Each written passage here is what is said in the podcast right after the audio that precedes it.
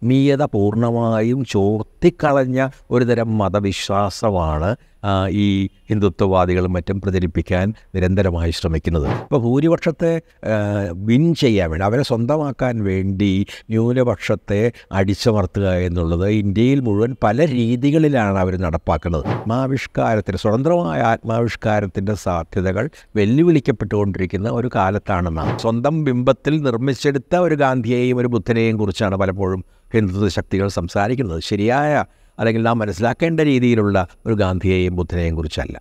ഏതെങ്കിലും തരത്തിലുള്ള ഭയമോ പിൻവിളിയോ ഞാൻ ഒരിക്കലും അനുഭവിച്ചിട്ടില്ല അനുഭവിക്കുകയുമില്ല.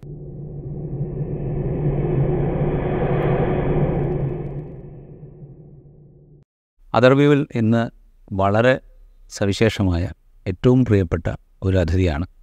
വേണമെങ്കിൽ കേരള സാഹിത്യ അക്കാദമിയുടെ പ്രസിഡന്റ് എന്ന് ഒറ്റ വാചകത്തിൽ പരിചയപ്പെടുത്താം. അതിലുപരി മലയാള കവിതയെ ചങ്ങമ്പുഴ കവിതയിൽ നിന്ന് വിച്ഛേദിച്ച് വൈലോപ്പള്ളി പാതയിൽ നടന്ന് ലോക സാഹിത്യത്തിന്റെ ഉള്ളറിഞ്ഞ് പുതിയ കാലത്തെ മലയാള കവിതയ്ക്കും സാഹിത്യത്തിനും പരിചയപ്പെടുത്തിയ ആൾ എന്ന് നമ്മൾ സവിശേഷമായി തന്നെ പറയണം. കവി സച്ചിദാനന്ദൻ. അദ്ദേഹമാണ് അതർവ്യൂവിൽ അതിഥി. സ്വാഗതം സാർ. നമ്മൾ സംസാരിച്ച് തുടങ്ങുമ്പോൾ ലോക സാഹിത്യത്തെ ഇത്രയേറെ ഉള്ളറിഞ്ഞ് അതിനെ മലയാളത്തിന് പരിചയപ്പെടുത്തിയ അതിന്റെ കാമ്പ് മലയാളിക്ക് പരിചയപ്പെടുത്തിയ കവിയായിരിക്കെ തന്നെ കേരളത്തെ ഇത്രയേറെ ആഴത്തിൽ സ്പർശിക്കുകയും കേരളത്തിന്റെ ചെടികൾ പൂവുകൾ പരിസരം ഇതൊക്കെ ഇത്ര അഗാധമായി കവിതകളിൽ കൊണ്ടുവരികയും ചെയ്ത മറ്റ് കവികൾ വളരെ കുറവാണ്. ഒരുപക്ഷെ ഞാൻ കുറച്ച് കടത്തി പറഞ്ഞാൽ കുഞ്ഞന്റെ പേർക്ക് ശേഷം ഇത്രയേറെ കേരളത്തെ ഉള്ളറിഞ്ഞ് പരിചയപ്പെടുത്തിയ കവികൾ വളരെ കുറവാണ്. ഇങ്ങനെയാണ് കേരളം ഇത്രയധികം കവിതകളിൽ വളരെ സവിശേഷമായി വരുന്നത്. കേരളത്തിൽ ജനിച്ച് വളർന്ന ഒരാളാണ് ഞാൻ. പ്രത്യേകിച്ചും എന്റെ ഭാഗ്യം എന്ന് തന്നെ പറയാം കേരളത്തിലെ വളരെ മനോഹരമായ ഒരു ഗ്രാമത്തിലാണ് ഞാൻ ജനിച്ചത്.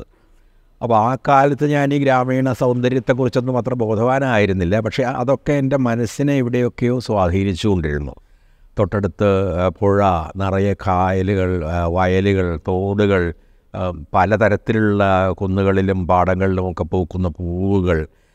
ഇങ്ങനെ പ്രകൃതി എന്റെ കൂടെ എന്റെ അബോധ മനസ്സിൽ തന്നെ ആദ്യം മുതലേ ഉണ്ടായിരുന്നു.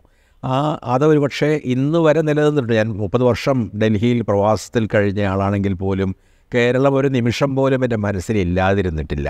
പല കവിതകളും കേരളത്തെക്കുറിച്ചുള്ള കവിതകൾ മലയാളം എന്ന ദീർഘമായ മലയാള ഭാഷയെക്കുറിച്ചുള്ള കവിത ഇതൊക്കെ ഞാൻ എഴുതുന്നത് തന്നെ ഡൽഹിയിൽ വെച്ചാണ്. അതുപോലെ ഒരുപാട് കേരള ചരിത്രവുമായി ബന്ധപ്പെട്ട കവിതകൾ കേരളത്തിലെ സംഭവങ്ങൾ സൂക്ഷ്മമായി നിരീക്ഷിക്കുന്നതിൽ നിന്നുണ്ടാകുന്ന കവിതകൾ. ഇത് പലതും ഞാൻ എഴുതാനിട വന്നത് ഡൽഹിയിൽ വെച്ചാണ്. അപ്പോൾ ഞാൻ ഒരിക്കലും ഒരു ഡൽഹിയിൽ മുപ്പത് വർഷം ജീവിച്ചിട്ടും ഒരു ഡൽഹിക്കാരനായിരുന്നില്ല. ഒരു കേരളീയനായി തന്നെ മലയാളിയായി തന്നെയാണ് ഞാൻ ഡൽഹിയിൽ ജീവിച്ചത്. ഞാൻ പറയുന്നത് ഡൽഹിയിലെ സംസ്കാരം എന്നെ സ്വാധീനിച്ചിട്ടില്ല എന്നല്ല. ഉത്തരേന്ത്യൻ സംസ്കാരത്തിൽ നിന്നും ഒരുപാട് കാര്യങ്ങൾ ഞാൻ പഠിച്ചിട്ടുണ്ട്. സൂഫി പാരമ്പര്യത്തെക്കുറിച്ചും ഭക്തി പാരമ്പര്യത്തെക്കുറിച്ചുമൊക്കെയുള്ള ഒരുപാട് കാര്യങ്ങൾ കൂടുതലായി മനസ്സിലാക്കാനൊക്കെ ഡൽഹി എന്നെ സഹായിച്ചിട്ടുണ്ട്. പക്ഷെ അതേസമയം എല്ലാ കാലത്തും എവിടേക്ക് യാത്ര ചെയ്താലും കേരളത്തിലേക്ക് തിരിച്ചു വരുന്ന ഒരു മനസ്സ് ഞാൻ എല്ലാ കാലത്തും സൂക്ഷിച്ചു പോന്നിട്ടുണ്ട്. അപ്പോൾ അതിന്റെ ഫലമായിരിക്കാം ഈ കേരള കേരള ഒരു കേരളീയം എന്ന് പറയാവുന്ന ഒരു ബോധം എന്റെ കവിതയിൽ നിരന്തരമായി പ്രവർത്തിച്ചു പോന്നിട്ടുള്ളത്. ഞാൻ ലോകത്തേക്ക് സഞ്ചരിച്ചത് കേരളത്തിൽ നിന്നാണ്. എന്നും മടങ്ങി വന്നതും കേരളത്തിലേക്ക് തന്നെയാണ്. അതുകൊണ്ട് ആ ഒരു അടിസ്ഥാനപരമായ കേരളീയ സ്വഭാവവും മലയാള ഭാഷയുടെ സവിശേഷതകളും എന്റെ കവിതയുടെയും എന്റെ വിചാരത്തിന്റെയും ജീവിതത്തിന്റെയും ഒക്കെ ഭാഗമായിരുന്നിട്ടുണ്ട്. ഇപ്പോൾ ഇത് സംസാരിച്ചപ്പോൾ തന്നെ സൂചിപ്പിച്ചു കേരള ചരിത്രത്തെക്കുറിച്ചുള്ള അറിവും സമഗ്രമായ അതേക്കുറിച്ചുള്ളൊരു നിരീക്ഷണവും ഒക്കെ. ഇപ്പോൾ മഹാബലി അവശിഷ്ടങ്ങൾ പിഴ നടക്കുന്നു എന്ന കവിത കേരള ചരിത്രത്തെ ഇത്രയും സമഗ്രമായി ഒരു നമ്മൾ ആലോചിച്ച് കഴിഞ്ഞാൽ ഒരു പതിനഞ്ച് മിനിറ്റ്.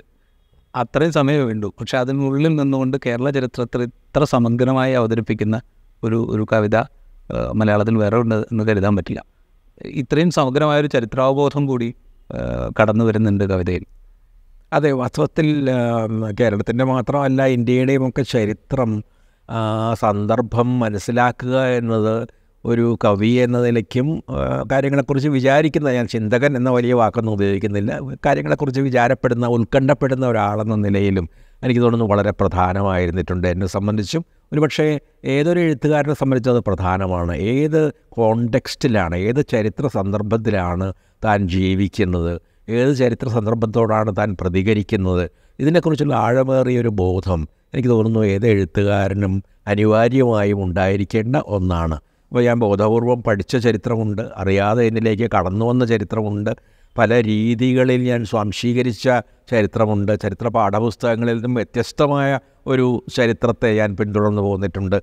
കാരണം പാഠപുസ്തകങ്ങൾ നമ്മെ പഠിപ്പിച്ചത് പലതും നുണയായിരുന്നുവെന്നും ഇന്ന് ആ നുണകൾ പത്തിരട്ടി ആയി വർദ്ധിച്ചിരിക്കുന്നു എന്നുമൊക്കെ നമുക്കറിയാം. അപ്പോൾ പുസ്ത പലപ്പോഴും പാഠപുസ്തകങ്ങൾക്ക് പുറത്താണ് യഥാർത്ഥമായ ചരിത്രം. ആ ചരിത്രം അന്വേഷിക്കാനുള്ള ഒരു പ്രയത്നം ഞാൻ എന്റെ വായനയിലൂടെയും ചിന്തയിലൂടെയും എഴുത്തിലൂടെയും ഒക്കെ നടത്തി പോന്നിട്ടുണ്ട്. അപ്പോൾ കേരളത്തിന്റെ സങ്കീർണമായ ഒരു സാമൂഹ്യ സമൂഹ രൂപീകരണം അനേകം മതങ്ങൾ അനേകം വിശ്വാസങ്ങൾ അനേക രീതിയിലുള്ള ആചാരങ്ങൾ ആഘോഷങ്ങൾ സംഗീതത്തിന്റെയും കവിതയുടെയും പാരമ്പര്യങ്ങൾ വർണവും ജാതിയും. അപ്പോൾ ഈ ഒരു സങ്കീർണ ചരിത്രം മനസ്സിലാക്കാനുള്ള ഒരു ശ്രമമുണ്ട്. അപ്പോൾ അതുകൊണ്ടാണ് ഒക്കെ ഇന്ത്യയുടെ സംസ്കാരത്തെക്കുറിച്ച് പറയുന്നത് പോലെ തന്നെ കേരളത്തിന്റെ തന്നെ സംസ്കാരം ഒരു ബഹുസ്വര സംസ്കാരമാണ് എന്ന് ഞാൻ കരുതുന്നത്. കാരണം നമ്മുടെ എല്ലാ മതങ്ങളുടെയും സംഭാവനകൾ ഉണ്ടായിട്ടുണ്ട് അതിന്. മതങ്ങളല്ലാത്ത ഇതര ഇതര ചിന്താഗതികളുടെയൊക്കെ സംഭാവനകൾ കൊണ്ട് വളരെ സമ്പന്നമായ ഒരു സംസ്കാരമാണ് നമ്മുടേത്. ഞാൻ പലപ്പോഴും പറയാറുണ്ട് സംസാ പ്രസംഗിക്കുമ്പോഴൊക്കെ നമ്മുടെ ഗഗനരേഖ സ്കൈലൈൻ ഒന്ന് നോക്കിയാൽ മതി. നമ്മുടെ സംസ്കാരത്തിന്റെ വൈശിഷ്ട്യം അറിയാൻ. അതിൽ മുസ്ലിം പള്ളികളുടെ ഗോതി ഗോപുരങ്ങളുണ്ടാവും. ക്രിസ്ത്യൻ പള്ളികളുടെ ഗോതി ഗോപുരങ്ങളുണ്ടാവും. മുസ്ലിം പള്ളികളുടെ ആർച്ചുകളോ അല്ലെങ്കിൽ കുംഭഗോപുരങ്ങളോ ഉണ്ടാവും ക്ഷേത്രങ്ങളുടെ താഴികക്കുടങ്ങളുണ്ടാവും. ഇതൊക്കെ ചേർന്ന ഒരു സംസ്കാരമാണ് നമ്മുടേത്. നമ്മുടെ വാസ്തുശില്പം എടുത്താലും ശരി. നമുക്കറിയാം ആദ്യകാലത്തെ മുസ്ലിം പള്ളികളൊക്കെ നമ്മുടെ പല നാലുകെട്ടുകളെയൊക്കെ അനുസ്മരിപ്പിക്കുന്ന രീതിയിൽ നിർമ്മിക്കപ്പെട്ടവയാണ്. അപ്പോൾ ഒരുപാട് പരസ്പര പ്രതികരണങ്ങൾ കൈമാറ്റങ്ങൾ നടന്ന ഒരു സ്ഥലമാണിത്. അത് വാണിജ്യത്തിലായാലും ശരി കലയിലും സംസ്കാരത്തിലുമായാലും ശരി ഭാഷയിലുമായാലും ശരി. ഇപ്പോൾ അറബി ഞങ്ങൾ അറബി മലയാളത്തെക്കുറിച്ചുള്ള സെമിനാർ നടത്താനിരിക്കുകയാണ് ഉടനെ തന്നെ. അപ്പോൾ ഈ അറബി മലയാളം പോലുള്ള ഒരുപക്ഷെ മറ്റ് ഇന്ത്യയിലെ മറ്റെവിടെയെങ്കിലും അത്തരം ഒരു ഭാഷാരൂപം കാണുമോ എന്ന് പോലും അറിയില്ല. അറബിയിൽ മലയാളം എഴുതുക അതിൽ അറബി അറബി വാക്കുകളുടെ സാന്നിധ്യം ഉണ്ടാകുക അതിലൊരുപാട് കവിതകൾ എഴുതപ്പെടുക നോവൽ ഉൾപ്പെടെയുള്ള പല രൂപങ്ങളും പരീക്ഷിക്കപ്പെടുക. ഇതൊക്കെ വളരെ അപൂർവം കേരളത്തിന്റെ മാത്രം അഭിമാനങ്ങളാണ് വാസ്തവത്തിൽ അത്തരത്തിലുള്ള കാര്യങ്ങൾ. അപ്പോൾ അങ്ങനെയുള്ള ഒരു വളരെ സങ്കീർണവും ബഹുസ്വരവുമായ ഒരു സംസ്കാരം നമുക്കുണ്ട്. ആ സന്ദർഭത്തിലിരുന്നാണ് നാം ചിന്തിക്കുകയും എഴുതുകയും ചെയ്തത് എന്ന ബോധം വളരെ പ്രധാനമാണെന്ന് ഞാൻ വിചാരിക്കും. അതോ ഇത് നമ്മൾ സംസാരിക്കുമ്പോൾ തന്നെ ഇതോടൊപ്പം ചേർത്ത് വെക്കേണ്ടതാണ് നമ്മളുടെ രാഷ്ട്രീയത്തിലെ ഒരു കൃത്യത എന്ന് പറയുന്നത്. ബോധവതിയും നാവുമരവും ഒക്കെ അത് എഴുതപ്പെട്ട കാലത്തെ അതേ തീഷ്ണതയോടുകൂടെ ഇന്നും നമ്മളുടെ ഉള്ളിൽ നിൽക്കുകയാണ്. ആ ഒരു കാലത്തെക്കുറിച്ചും എഴുത്തിനെക്കുറിച്ചും ഒക്കെ ഒന്ന് ഓർക്കാൻ പറ്റും തീർച്ചയായിട്ടും ഒരു സാംസ്കാരിക രാഷ്ട്രീയം എന്ന് വിളിക്കാവുന്ന എന്തോ ഒന്ന് എന്റെ ജീവിതത്തെ മുഴുവൻ തന്നെ പിന്തുടർന്നു പോന്നിട്ടുണ്ട്. പല പല രീതികളിൽ.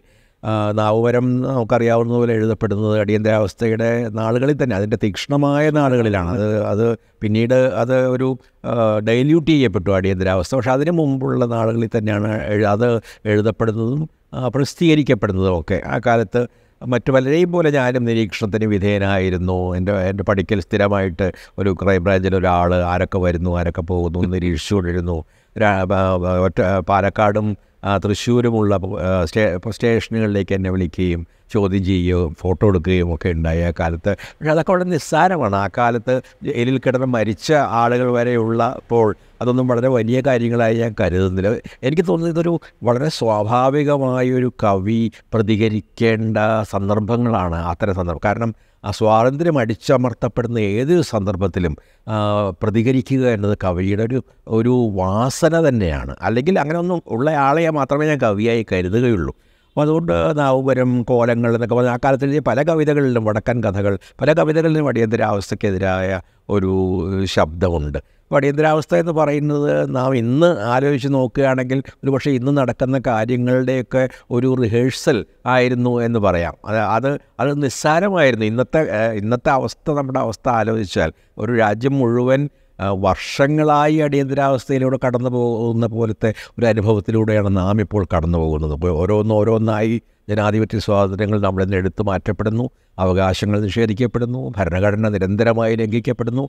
അത്തരം ഒരു കാലത്ത് നോക്കുമ്പോൾ അതിന്റെ ഒരു ചെറിയ രൂപമാണ് നമുക്ക് അടിയന്തരാവസ്ഥയിലൂടെ അന്ന് കാണാൻ കഴിഞ്ഞത്. അതുകൊണ്ട് ആ പ്രതിഷേധം സ്വാഭാവികമായി ഇന്നും ഞാൻ തുടർന്നു പോരുന്നു കൂടുതൽ വലിയ രീതിയിൽ തുടർന്നു പോരുന്നു. അതെന്റെ ഒരു ചുമതലയായിട്ടേ കരുതുന്നുള്ളൂ. ഞാനത് ഏതെങ്കിലും തരത്തിലുള്ള ഭയമോ പിൻവിളിയോ ഞാൻ ഒരിക്കലും അനുഭവിച്ചിട്ടില്ല അനുഭവിക്കുകയുമില്ല. ആ, പറയേണ്ട കാര്യങ്ങൾ വിളിച്ചു പറയുക എന്നുള്ളത് എന്റെ ഒരു ചുമതലയായിട്ടാണ് ഞാൻ കണ്ടുപോന്നിട്ടുള്ളത്. ഇപ്പോഴും കാണുന്നത് അത് അതുകൊണ്ടാണ് ഞാൻ ചോദിക്കുന്നത്. അപ്പോൾ പുതിയ കാലത്തേക്ക് വരുമ്പോൾ വർഗശത്രു എങ്ങനെയാണ് മാറുന്നത് എന്ന് കവി മനസ്സിലാക്കുന്നുണ്ട്. വർഗശത്രു നീതി നീതി എന്ന് പറയുമ്പോൾ പുതിയ കാലത്ത് അത് വർഗീയതയുടെയോ കോർപ്പറേറ്റ് വർഗീയതയുടെയോ വർഗീയതയുടെ വർഗീയതയോട് ചേർന്ന് നിൽക്കുന്ന കോർപ്പറേറ്റ് മതത്തിന്റെയോ ഒക്കെ ഭാഗമാണ്. അപ്പോൾ ഇതിനോട് തീക്ഷ്ണമായി പ്രതികരിക്കുക എന്നുള്ളത് ഒരു കാലത്തിന്റെ ആവശ്യമായും മാറി മാറുന്നൊരു ഘട്ടമാണ്. അതുകൊണ്ടാണ് ഞാൻ ഈ പഴയ കവിതകളെക്കുറിച്ച് ചോദിച്ചത്. അതിന്റെ ഒരു അതിങ്ങനെ കാ കാലങ്ങൾ സഞ്ചരിച്ച് ഇവിടെ എത്തി നിൽക്കുമ്പോൾ അതിന് പുതിയ അർത്ഥങ്ങൾ ഉണ്ടാവുന്നുണ്ട് എന്നൊരു തോന്നൽ നമുക്കുണ്ട്. അതാണ് ഞാൻ അതിനെക്കുറിച്ച് ചോദിച്ചത്. ഉണ്ടെന്ന് തന്നെയാണ് ഞാൻ വിചാരിക്കുന്നത്. കാരണം അല്ല ബോധവതി പോലുള്ള ഒരു കവിതയിൽ എങ്ങനെയാണ് ഇപ്പോൾ ചണ്ടാല ഭിക്ഷുകയിൽ നിന്നൊക്കെ പ്രചോദനം സ്വീകരിക്കുന്ന ഒരു കവിതയാണത്. അപ്പോൾ ജാതി എങ്ങനെ പ്രവർത്തിക്കുന്നു നമ്മുടെ സമൂഹത്തിൽ? മതങ്ങളുടെ സംഭാവനകൾ എന്താണ്? എങ്ങനെയാണ് നമ്മുടെ സമൂഹത്തിൽ നിരന്തരമായി സ്വാതന്ത്ര്യം പല രീതികളിൽ അടിച്ചമർത്തപ്പെടുന്നത്? അത് അടിയന്തരാവസ്ഥയിലൊക്കെ നമ്മൾ കണ്ടത് ഒരു വളരെ പ്രത്യക്ഷമായ രീതിയിൽ തന്നെയുള്ള അടിച്ചമർത്തലാണ്. പല പരോക്ഷമായ അടിച്ചമർത്തലുകൾ ഓരോ ദിവസവും നടക്കുന്നുണ്ട്. അത് ഒരു വീട്ടിൽ സഹായത്തിൽ നിൽക്കുന്ന ഒരു സ്ത്രീക്കെതിരായി ഉണ്ടാകുന്ന ഒരു ശകാരം എന്ന രൂപത്തിലാകാം. അല്ലെങ്കിൽ ഏതെങ്കിലും ജാതിയുടെ പേരിലുള്ള വിവേചനത്തിന്റെ പേരിലാകാം. ഇതൊക്കെ പോയി എന്ന് നാം നിരന്തരമായി അഭിമാനിക്കുന്നുണ്ടെങ്കിലും എനിക്ക് തോന്നുന്നു കേരളീയ മനസ്സിന്റെ അബോധത്തിൽ ഇപ്പോഴും ജാതി പോലുള്ള കാര്യങ്ങൾ വളരെ ശക്തമായ രീതിയിൽ തന്നെ പ്രവർത്തിക്കുന്നുണ്ട് എന്ന്. അത് പല ചില സന്ദർഭങ്ങളിൽ അത് വെളിക്ക് വരും ചില സമയങ്ങളിൽ അത് ഒളിച്ച് ഇരിക്കും എന്ന് മാത്രമേ ഉള്ളൂ. അതുകൊണ്ട് നാം നിരന്തരമായി ഇത്തരത്തിലുള്ള വെല്ലുവിളികൾ നേരിടുന്നുണ്ട്. അപ്പോൾ അതിനോട് അത് പ്രതികരിക്കുക എന്നുള്ളത് എന്റെ ഒരു ചുമതലയായിട്ടാണ് ഞാൻ കാണുന്നത്. അതുകൊണ്ട് നമ്മുടെ കാലത്ത് കൂടുതൽ വർദ്ധിച്ച രീതിയിലുള്ള സ്വാതന്ത്ര്യ ത്വപ്സം നാം കാണുന്നു. അപ്പോൾ അതുകൊണ്ട് തന്നെ കൂടുതൽ തീക്ഷ്ണമായ രീതിയിലുള്ള പ്രതികരണങ്ങളും അത് അർഹിക്കുന്നുണ്ട്. നമ്മൾ കേരളത്തിന്റെ ഒരു സവിശേഷ സാഹചര്യമായിട്ട് എടുത്തു കഴിഞ്ഞാൽ ഹിന്ദുത്വ വർഗീയതയുടെ അനുരണനങ്ങൾ നമ്മൾ അനുഭവിക്കുന്നുണ്ട്. അതുണ്ടാക്കാനിടയിൽ വെല്ലുവിളികളെക്കുറിച്ച് നമ്മൾ സംസാരിക്കുന്നുണ്ട്. അതോടൊപ്പം തന്നെ വൈരുദ്ധ്യമായിട്ട് നമ്മളുടെ ഉള്ളിൽ ഈ ജാതീയതയുടെ അംശങ്ങൾ ഇപ്പോഴും അവിടെ നിലനിൽക്കുകയും ചെയ്യുന്നുണ്ട്. അതിപ്പോൾ പറഞ്ഞതുപോലെ തന്നെ ആവശ്യം വരുന്ന ഘട്ടങ്ങളിലൊക്കെ അത് പുറത്തേക്ക് തലനീട്ടുകയും ചെയ്യും. തീർച്ചയായിട്ടും. ഈ ഈ വൈരുദ്ധ്യത്തെ എങ്ങനെയാണ് കവി കാണുന്നത്?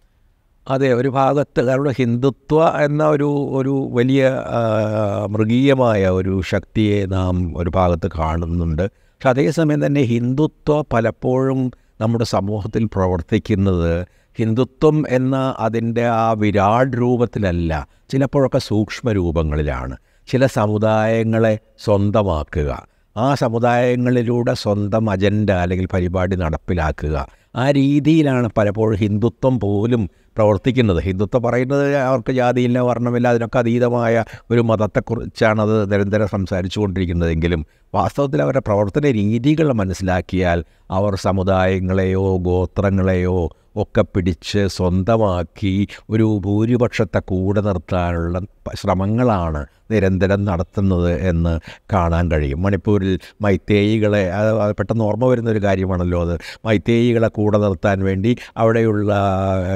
ക്രിസ്തു മതത്തിൽ വിഭാഗത്തിൽപ്പെട്ട ആളുകളെ അടിച്ചമർത്തുക. ഇരുന്നൂറ്റി നാൽപ്പത്തി മൂന്ന് പള്ളികൾ അവിടെ തകർക്കപ്പെട്ട് കഴിഞ്ഞു. ഇങ്ങനെ അവിടെയും കാരണം മൈത്തേയിലാണ് ഭൂരിപക്ഷം. അതുകൊണ്ട് മൈത്തേയി മൈത്തേയികളുടെ ഹിന്ദുക്കളൊന്നും ആയിരുന്നില്ല. അവർ ഒരു ഗോത്രവർഗക്കാരായിരുന്നു. പിന്നീട് ശാന്തിദാസ് എന്ന് പറയുന്ന ഒരു ബംഗാളിയാണ് ആയിരത്തി എഴുന്നൂറ്റി പതിനേഴിൽ പോയി ഈ ആളുകളെയൊക്കെ ഹിന്ദുക്കളാക്കി അല്ലെങ്കിൽ വൈഷ്ണവരാക്കിയൊക്കെ മാറ്റുന്നത്. പക്ഷേ ഇപ്പോൾ അവർ ഹിന്ദുക്കൾ ആണ് എന്ന് അവർ സ്വയം വിചാരിക്കുന്നത് കൊണ്ട് അവരെ കൂടെ നിർത്തുക. ചെറിയ വിഭാഗങ്ങളെ കുക്കി കുക്കിസോ പോലുള്ള പതിനാറ് ശതമാനമൊക്കെ ജനസംഖ്യയുടെ വരുന്ന വിഭാഗങ്ങളെ അകറ്റി നിർത്തുക. ഇപ്പോൾ ഭൂരിപക്ഷത്തെ വിൻ ചെയ്യാൻ വേണ്ടി അവരെ സ്വന്തമാക്കാൻ വേണ്ടി ന്യൂനപക്ഷത്തെ അടിച്ചമർത്തുക എന്നുള്ളത് ഇന്ത്യയിൽ മുഴുവൻ പല രീതികളിലാണ് അവർ നടപ്പാക്കുന്നത്. നമ്മൾ സാധാരണ ന്യൂനപക്ഷം എന്ന് പറയുമ്പോൾ മുസ്ലിം ന്യൂനപക്ഷം ക്രിസ്ത്യൻ ന്യൂനപക്ഷം എന്നൊക്കെ പറയും. അത് മാത്രമല്ല ഈ രീതിയിൽ ഇപ്പോൾ മണിപ്പൂരും നാഗാലാൻഡും അല്ലെങ്കിൽ മിസോറാമും മേഘാലയയും പോലുള്ള സ്ഥലങ്ങളിലൊക്കെ ഗോത്ര ഭൂരിപക്ഷങ്ങളും ഗോത്ര ന്യൂനപക്ഷങ്ങളും ഉണ്ട് അവിടെയും ന്യൂനപക്ഷത്തെ അടിച്ചമർത്തുന്ന ഒരു സമീപനം സ്വീകരിച്ചുകൊണ്ടാണ് അവിടുത്തെ ഗോത്ര ഭൂരിപക്ഷങ്ങളെ ഇവർ കൂടെ നിർത്തുന്നത്. അപ്പോൾ അതുകൊണ്ട് അവിടെ അവിടെയാണ് ഈ സമുദായം ജാതി മുതലായ കാര്യങ്ങൾ കൂടി ഒരു വലിയ പങ്ക് പലപ്പോഴും വഹിക്കുന്നത് ചില ഒരു സ്ഥലത്ത് പോയിട്ട് ഒരു സംസ്ഥാനത്ത് പോയി അവിടെ ഏതാ ഏത് ജാതിയാണ് പ്രമുഖമായ ജാതി രാഷ്ട്രീയത്തെ സ്വാധീനിക്കാൻ കഴിയുന്ന ജാതി എന്ന് നോക്കിയിട്ട് ആ ജാതിയെ അല്ലെങ്കിൽ സമുദായത്തെ പിടിക്കാനുള്ള ശ്രമം ഒന്നായിരിക്കണമെന്നില്ല പല സമുദായങ്ങൾ അവയെ സ്വന്തമാക്കാനുള്ള ശ്രമങ്ങൾ.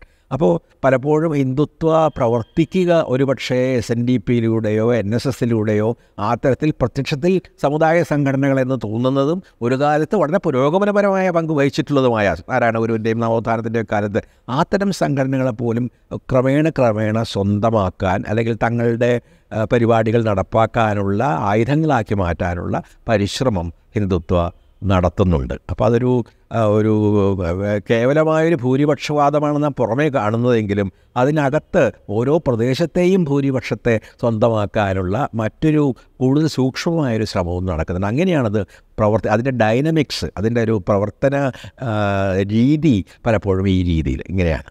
ഇപ്പോൾ മണിപ്പൂരിലേക്ക് ഞാൻ അടുത്ത ഇതിലേക്ക് വരാം. ഇപ്പോൾ ഈ അവസാനം സൂചിപ്പിച്ചൊരു കാര്യത്തിൽ ഞാൻ ഒന്നുകൂടെ ഒരു കാര്യം ചോദിച്ചോളട്ടെ. ഇപ്പോൾ കേരളീയ സമൂഹത്തെ കേരളത്തിന്റെ സാംസ്കാരിക സ്വഭാവത്തെ കേരളത്തിന്റെ സാമൂഹ്യ ചരിത്രത്തെ ഒക്കെ സൂക്ഷ്മമായി കാണുന്ന ഒരാൾ എന്നുള്ള നിലയിൽ ഈ പ്രവർത്തനം അതായത് ചില സമുദായ വിഭാഗങ്ങളെ ലക്ഷ്യമിടുകയും അതിലേക്ക് വേരുകൾ ആഴ്ത്താൻ ശ്രമിക്കുകയും ചെയ്യുന്നൊരു പ്രക്രിയ. കേരളത്തിലിപ്പോൾ രാഷ്ട്രീയമായ അല്ലെങ്കിൽ അധികാരത്തിലേക്കുള്ള പാതയിൽ വലിയ നേട്ടമൊന്നും സംഘപരിവാരത്തിനോ ബി ജെ പിക്കോ ഉണ്ടായിട്ടില്ലെങ്കിൽ കൂടി ഈ ശ്രമങ്ങൾ കുറേ കാലമായിട്ട് തുടരുന്നതാണ്. ഇപ്പോൾ എസ് എൻ ഡി പിയിലേക്ക് കയറാൻ കടന്നു കയറാനുള്ള ശ്രമം ഏതാണ്ട് എ ബി വാജ്പേയിയുടെയും എൽ കെ അദ്വാനിയുടെ നേതൃത്വത്തിൽ വളരെ കാലം മുമ്പേ തുടങ്ങിയതാണ്. പിന്നീട് അത് അവരിൽ നിന്ന് തന്നെ ഒരു രാഷ്ട്രീയ രൂപം രാഷ്ട്രീയ പാർട്ടിയുടെ രൂപം ഉണ്ടായിക്കൊണ്ട് അതിനെ കുറെ കൂടെ സജീവമാക്കാൻ ശ്രമിച്ചു. ഇത് നമ്മൾ പ്രത്യക്ഷത്തിൽ കാണുന്ന അധികാര രാഷ്ട്രീയവുമായി ബന്ധപ്പെടുത്തിയുള്ള നേട്ടത്തിനപ്പുറത്തേക്ക് ഈ വേരുകൾ ആഴ്ന്നിറങ്ങിക്കൊണ്ടിരിക്കുന്നുണ്ട് എന്ന് തോന്നലുണ്ടോ? നിശ്ചയമായും. അതായത് അന്റോണിയോ ഗ്രാംഷി തന്റെ പ്രിസൺ നോട്ട് ബുക്സിൽ ഉപയോഗിക്കുന്ന ഒരു പദമുണ്ട്. വളരെ പ്രധാനപ്പെട്ട ഒരു പദം. ഹെഗേമണി. ഹെഗേമണി എന്നതുകൊണ്ട് ഉദ്ദേശിക്കുന്നത് ഒരു നെടുനായകത്വമാണ്. അത് പ്രത്യക്ഷത്തിലുള്ള അധികാരമല്ല. ഗവൺമെന്റിലൊന്നും അവരുണ്ടായിരിക്കണമെന്നില്ല. പക്ഷേ സമൂഹത്തിൽ അറിയാതെ തന്നെ വേര് പടർത്തുകയും സമൂഹത്തെ സമൂഹത്തിന്റെ അബോധത്തെ പോലും സ്വാധീനിക്കുകയും വഴി നേടുന്ന ഒരു അധീശത്വത്തെയാണ് ഈ ആ വാക്കുകൊണ്ട് ഗ്രാംഷിയെ പോലൊരു ചിന്തകൻ ഉദ്ദേശിക്കുന്നത്. അത്തരമൊന്നാണ് കേരളത്തിൽ വാസ്തവത്തിൽ നാം അറിഞ്ഞാലും അറിഞ്ഞില്ലെങ്കിലും അവർ നേടിക്കൊണ്ടിരിക്കുന്നത്. അത് വോട്ടുകളിൽ ഉടൻ തന്നെ പ്രതിഫലിക്കണമെന്നില്ല. അവരുടെ സ്വാധീനം ഇന്ത്യയിൽ നമുക്കറിയാവുന്ന രണ്ടായിരത്തി പതിനാലിൽ മാത്രമാണ് അധികാരത്തിൽ വരുന്നത്. ഒറ്റയ്ക്ക് അധികാരത്തിൽ പക്ഷേ അതിനും എത്രയോ മുമ്പ് അവരുടെ പ്രവർത്തനങ്ങൾ ആരംഭിച്ച് കഴിഞ്ഞിരുന്നു എന്ന് നമുക്കറിയാം. ഹിന്ദു മഹാസഭ രൂപീകരിച്ച കാലം മുതൽ അതിനുശേഷം ഒരുപാട് വിശ്വ ഹിന്ദു പരിഷത്ത് രാഷ്ട്രീയ സ്വയം സേവക സംഘം ഇങ്ങനെ പിന്നെ അനേകം പേജുകളിൽ സൂക്ഷ്മമായും രഹസ്യമായും പ്രവർത്തിക്കുന്ന പല പല സംഘങ്ങൾ സരസ്വതി വിദ്യാലയങ്ങൾ പോലുള്ള സ്വന്തം വിദ്യാലയങ്ങൾ രാഷ്ട്രീയ സ്വയം സേവക സംഘത്തിന്റെ പരിശീലന ക്യാമ്പുകൾ ക്ഷേത്ര ക്ഷേത്ര പരിസരങ്ങളെ സ്വന്തമാക്കിക്കൊണ്ട് ക്ഷേത്ര സംരക്ഷണ സമിതിയൊക്കെ ഉണ്ടാക്കിക്കൊണ്ട് അതിനകത്ത് മറ്റാരെയും കടത്താതെ അവിടെ നടത്തുന്ന സായുധ പരിശീലനങ്ങൾ. അപ്പോൾ അങ്ങനെ നൂറ് വർഷമെടുത്തു ഈ അധികാരത്തിലെത്താൻ. അപ്പോൾ കേരളം പോലുള്ള സ്ഥലങ്ങളിൽ സ്വാഭാവികമായും പ്രതിരോധം കുറെ കൂടി ശക്തമായിരിക്കും. കാരണം നമുക്കൊരു നവോത്ഥാന പാരമ്പര്യമുണ്ട് മതമൈത്രിയുടെ ഒരു പാരമ്പര്യമുണ്ട്. അപ്പോൾ ആ ഈ മതമൈത്രിയെ തകർക്കാനുള്ള ശ്രമങ്ങളാണ് വാസ്തവത്തിൽ അവർ നിരന്തരമായി നടത്തിക്കൊണ്ടിരിക്കുന്നത്. മതമൈത്രി വാസ്തവത്തിൽ ഹിന്ദു മതത്തിനകത്ത് തന്നെ ഭിന്നതകൾ സൃഷ്ടിച്ച് അതിലെ ഭൂരിപക്ഷത്തെ തങ്ങളുടെ കൂടെ നിർത്താനുള്ള ഒരു ശ്രമം ഒരു വശത്ത്. മറ്റൊരു ഭാഗത്ത് ന്യൂനപക്ഷങ്ങളെ പോലും തമ്മിലടിപ്പിക്കാൻ നമുക്കറിയാം സമീപകാല സംഭവങ്ങൾ നോക്കിയാൽ നമുക്കറിയാം. മുസ്ലിം ക്രിസ്ത്യൻ ന്യൂനപക്ഷങ്ങൾ ഒന്നിച്ചു നിൽക്കേണ്ട മനസ്സിലാക്കേണ്ടതാണ് ഈ ഭീകരമായ ന്യൂനപക്ഷ മർദ്ദനത്തിന് വേണ്ടി നിൽക്കുന്ന ഭരണകൂടത്തിനെതിരായി പക്ഷേ എതിരായി. പക്ഷേ അവർ അവരിൽ പോലും ഒരു ഭിന്നിപ്പ് വളർത്താനുള്ള ശ്രമങ്ങൾ നട ഈ ഹിന്ദുത്വ ശക്തികൾ നടത്തുന്നത് നമ്മൾ കാണുന്നുണ്ട്. അപ്പോൾ അവ അവർ നാം അറിയാതെ തന്നെ നമ്മുടെ കാൽച്ചുവട്ടിലെ മണ്ണ് ഊന്ന് പോയിക്കൊണ്ടിരിക്കുന്നുണ്ട്. ആ പ്രത്യക്ഷത്തിൽ പറഞ്ഞ പോലെ എം എൽ എമാരോ അല്ലെങ്കിൽ എം പിമാരോ ഒന്നും ഇല്ലായിരിക്കാം. വോട്ടുകളുടെ എണ്ണം ഇപ്പോഴും കുറവായിരിക്കാം. പക്ഷേ ഈ വോട്ടുകളെക്കാൾ ഏറെ. നാം നാം നമ്മുടെ മറ്റു കേരളീയരുമായിട്ട് വെറുതെ ഒന്ന് സംസാരിച്ചാൽ മതി. രണ്ട് മൂന്ന് വാചകങ്ങൾ കഴിയുമ്പോഴേക്ക് ആ സംസാരം ക്രമേണ ഒരു ജാതിയെയോ ഒരു മതത്തെയോ ചുറ്റിപ്പറ്റിയുള്ളതാകും. മൂന്നാമത്തെ വാചകത്തിൽ നാം ഹിന്ദുക്കൾ എന്ന് പറയാത്ത ഹിന്ദുക്കൾ കുറവായി വരുന്നു എന്നത് വാസ്തവത്തിൽ നാം നിരീക്ഷിക്കേണ്ട ഒരു കാര്യമാണ്. അതുവരെ അവർ വളരെ മതേതരരായിട്ടും സീതാരായണീയരായിട്ടും ഒക്കെ ആയിരിക്കും പ്രത്യക്ഷപ്പെടുക. പക്ഷേ രണ്ട് മൂന്ന് വാചകം സംസാരിച്ച് കഴിയുമ്പോഴേക്കും നാം ഹിന്ദുക്കൾ എന്നൊരു ഒരു പ്രത്യേക ഹിന്ദു സ്വത്വത്തിലേക്ക് അവർ വരുന്നത് നാം കാണാം. അതാണ് അവർ ശബരിമല മുതലായ കാര്യങ്ങളിലൂടെ ചെയ്തത്. അതുതന്നെയാണ് അവർ ഓണത്തെ ഓണത്തിൽ നിന്നും മഹാബലിയെ തിരസ്കരിച്ച് അതിനെ വാമനപൂജയാക്കി മാറ്റുന്നതിലൂടെ ചെയ്യുന്നത്. അത് മുകളിൽ ഗോഡ്സയുടെ ഗോഡ്സെ കൊല്ലപ്പെട്ട ദിവസം ബലിദാന ദിവസമാക്കിയ പോലെ അപ്പോൾ ചരിത്രത്തെ മുഴുവൻ തിരിച്ച് ചരിത്രത്തെയും മിത്തിനെയും ഐതിഹ്യത്തെയും ഒക്കെ തിരുത്തി എഴുതുകയാണ് അവർ നിരന്തരമായിട്ട് ചെയ്യുന്നത്. അതിലൂടെയാണ് ഈ സംസ്കാരത്തെയും അബോധ മനസ്സിനെയും ഓരോ ജനതയുടെയും അബോധ മനസ്സിനെയും അവർ സ്വാധീനിക്കുന്നത്. അവർ ഒരിക്കലും അവർക്ക് സ്വന്തമാക്കാൻ കഴിയാത്ത ബിംബങ്ങളെപ്പോലും അവർ സ്വന്തമാക്കിക്കൊണ്ടിരിക്കുന്നത് നാം നിരന്തരമായിട്ട് കണ്ടുകൊണ്ടിരിക്കുന്നുണ്ട്. അംബേദ്കർ അല്ലെങ്കിൽ ശ്രീനാരായണ ഗുരു ഒരു ഒരു തരത്തിലും ഹിന്ദുത്വവുമായി സന്ധി ചെയ്യാൻ കഴിയാത്ത ഇമേജുകളാണ് അല്ലെങ്കിൽ നേതാക്കളാണ് ഇവരെല്ലാം. പക്ഷെ അവരെപ്പോലും അവർ പോലും തങ്ങളുടേതാണെന്നും തങ്ങളുടെ തങ്ങൾക്ക് വേണ്ടി നിലക്കൊണ്ടവരാണെന്നും ഒക്കെ തോന്നിപ്പിക്കാൻ അവർക്ക് പ്രചാരണങ്ങളിലൂടെയും മാധ്യമങ്ങൾ സ്വന്തമാക്കുന്നതിലൂടെയും ഒക്കെ കഴിയുന്നുണ്ട് എന്നതാണ് വാസ്തവം. ഇത് പറയുമ്പോൾ നമ്മൾ പ്രായോഗിക രാഷ്ട്രീയത്തിലുള്ള ഒരു ചെറുത്തുനിൽപ്പ് അതിനൊപ്പം പ്രത്യയശാസ്ത്ര ബന്ധിതമായ ഒരു വലിയ ചെറുത്തുനിൽപ്പ് കേരളത്തിൽ ഉണ്ടാക്കിയെടുക്കേണ്ട സാഹചര്യം വളരെ അടിയന്തരമായി ഉണ്ട് എന്ന് സൂചിപ്പിക്കുകയാണ് താങ്കൾ ചെയ്യുന്നത്. നിശ്ചയമായും. അതായത് രാഷ്ട്രീയ പാർട്ടികളുടെ ഇതിലൂടെ മാത്രം വരുന്ന ഒരു മാറ്റമല്ല. കേരളീയ കേരളത്തിന്റെ മനസ്സ് എല്ലാ കാലത്തും മാറിയിട്ടുള്ളത് സാംസ്കാരികമായ മാറ്റങ്ങളിലൂടെയാണ്. നവോത്ഥാന കാലത്തൊക്കെ സാഹിത്യത്തിലും കലയിലും അല്ലെങ്കിൽ വളരെ പോപ്പുലറായിട്ടുള്ള കഥാപ്രസംഗത്തിലും നാടകത്തിലും ഒക്കെ കൂടിയാണ് ആളുകളുടെ മനസ്സ് മാറിയത്. സംസ്കാരം വളരെ പ്രധാനമായ പങ്ക് വഹിക്കുന്നുണ്ട് സാമൂഹ്യ പരിവർത്തനത്തിൽ. അതുകൊണ്ട് ഇന്നും നമുക്ക് ആ സാംസ്കാരികമായ ശക്തികളെ സാംസ്കാരികമായ സാംസ്കാരികമായിട്ട് പുരോഗമന പക്ഷത്ത് നിൽക്കുന്ന എല്ലാ ശക്തികളെയും ഒന്നിപ്പിച്ചുകൊണ്ട് മാത്രമേ മുന്നോട്ട് പോകാൻ കഴിയൂ. പക്ഷെ അത്രത്തോളം ആഴത്തിൽ സ്വാഭാവികമായും ഈ സാംസ്കാരിക പരിസരം സൃഷ്ടിക്കപ്പെടുന്നതിൽ രാഷ്ട്രീയ സംവിധാനത്തിനും രാഷ്ട്രീയ പ്രവർത്തനത്തിനും ഞാൻ രാഷ്ട്രീയ പ്രവർത്തനം എന്ന് പറയുന്നത് ഈ പ്രായോഗിക രാഷ്ട്രീയ പ്രവർത്തനം മാത്രമല്ല.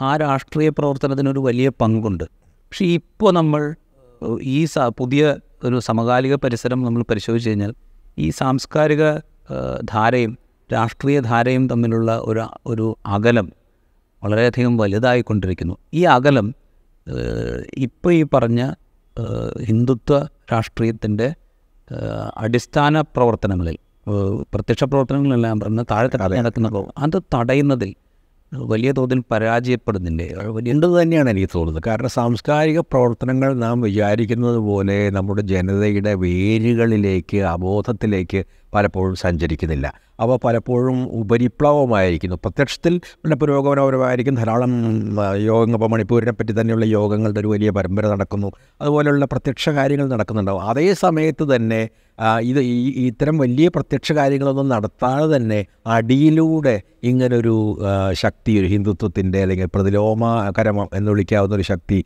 കടന്നു വരികയും ചെയ്യുന്നു. അതുകൊണ്ട് സാംസ്കാരിക പ്രവർത്തനത്തെ കുറേ കൂടി സൂക്ഷ്മ തലങ്ങളിലേക്ക് കൊണ്ടുപോവുക എന്നത് ഇന്ന് പ്രധാനമാണ്. ഇന്ന് പ്രധാനമായിട്ട് സ്ഥൂലമായിട്ടാണ് നടക്കുന്നത്. നമുക്ക് പുരോഗമന കലാസാഹിത്യ സംഘടനയുണ്ട്. അതുപോലെ പല സംഘടനകളുമുണ്ട് അതിന്റെയൊക്കെ പ്രവർത്തനം സ്ഥൂലമാണ്. ധാരാളം പ്ര പ്രഭാഷണങ്ങൾ നടക്കുന്നു മീറ്റിങ്ങുകൾ നടക്കുന്നു.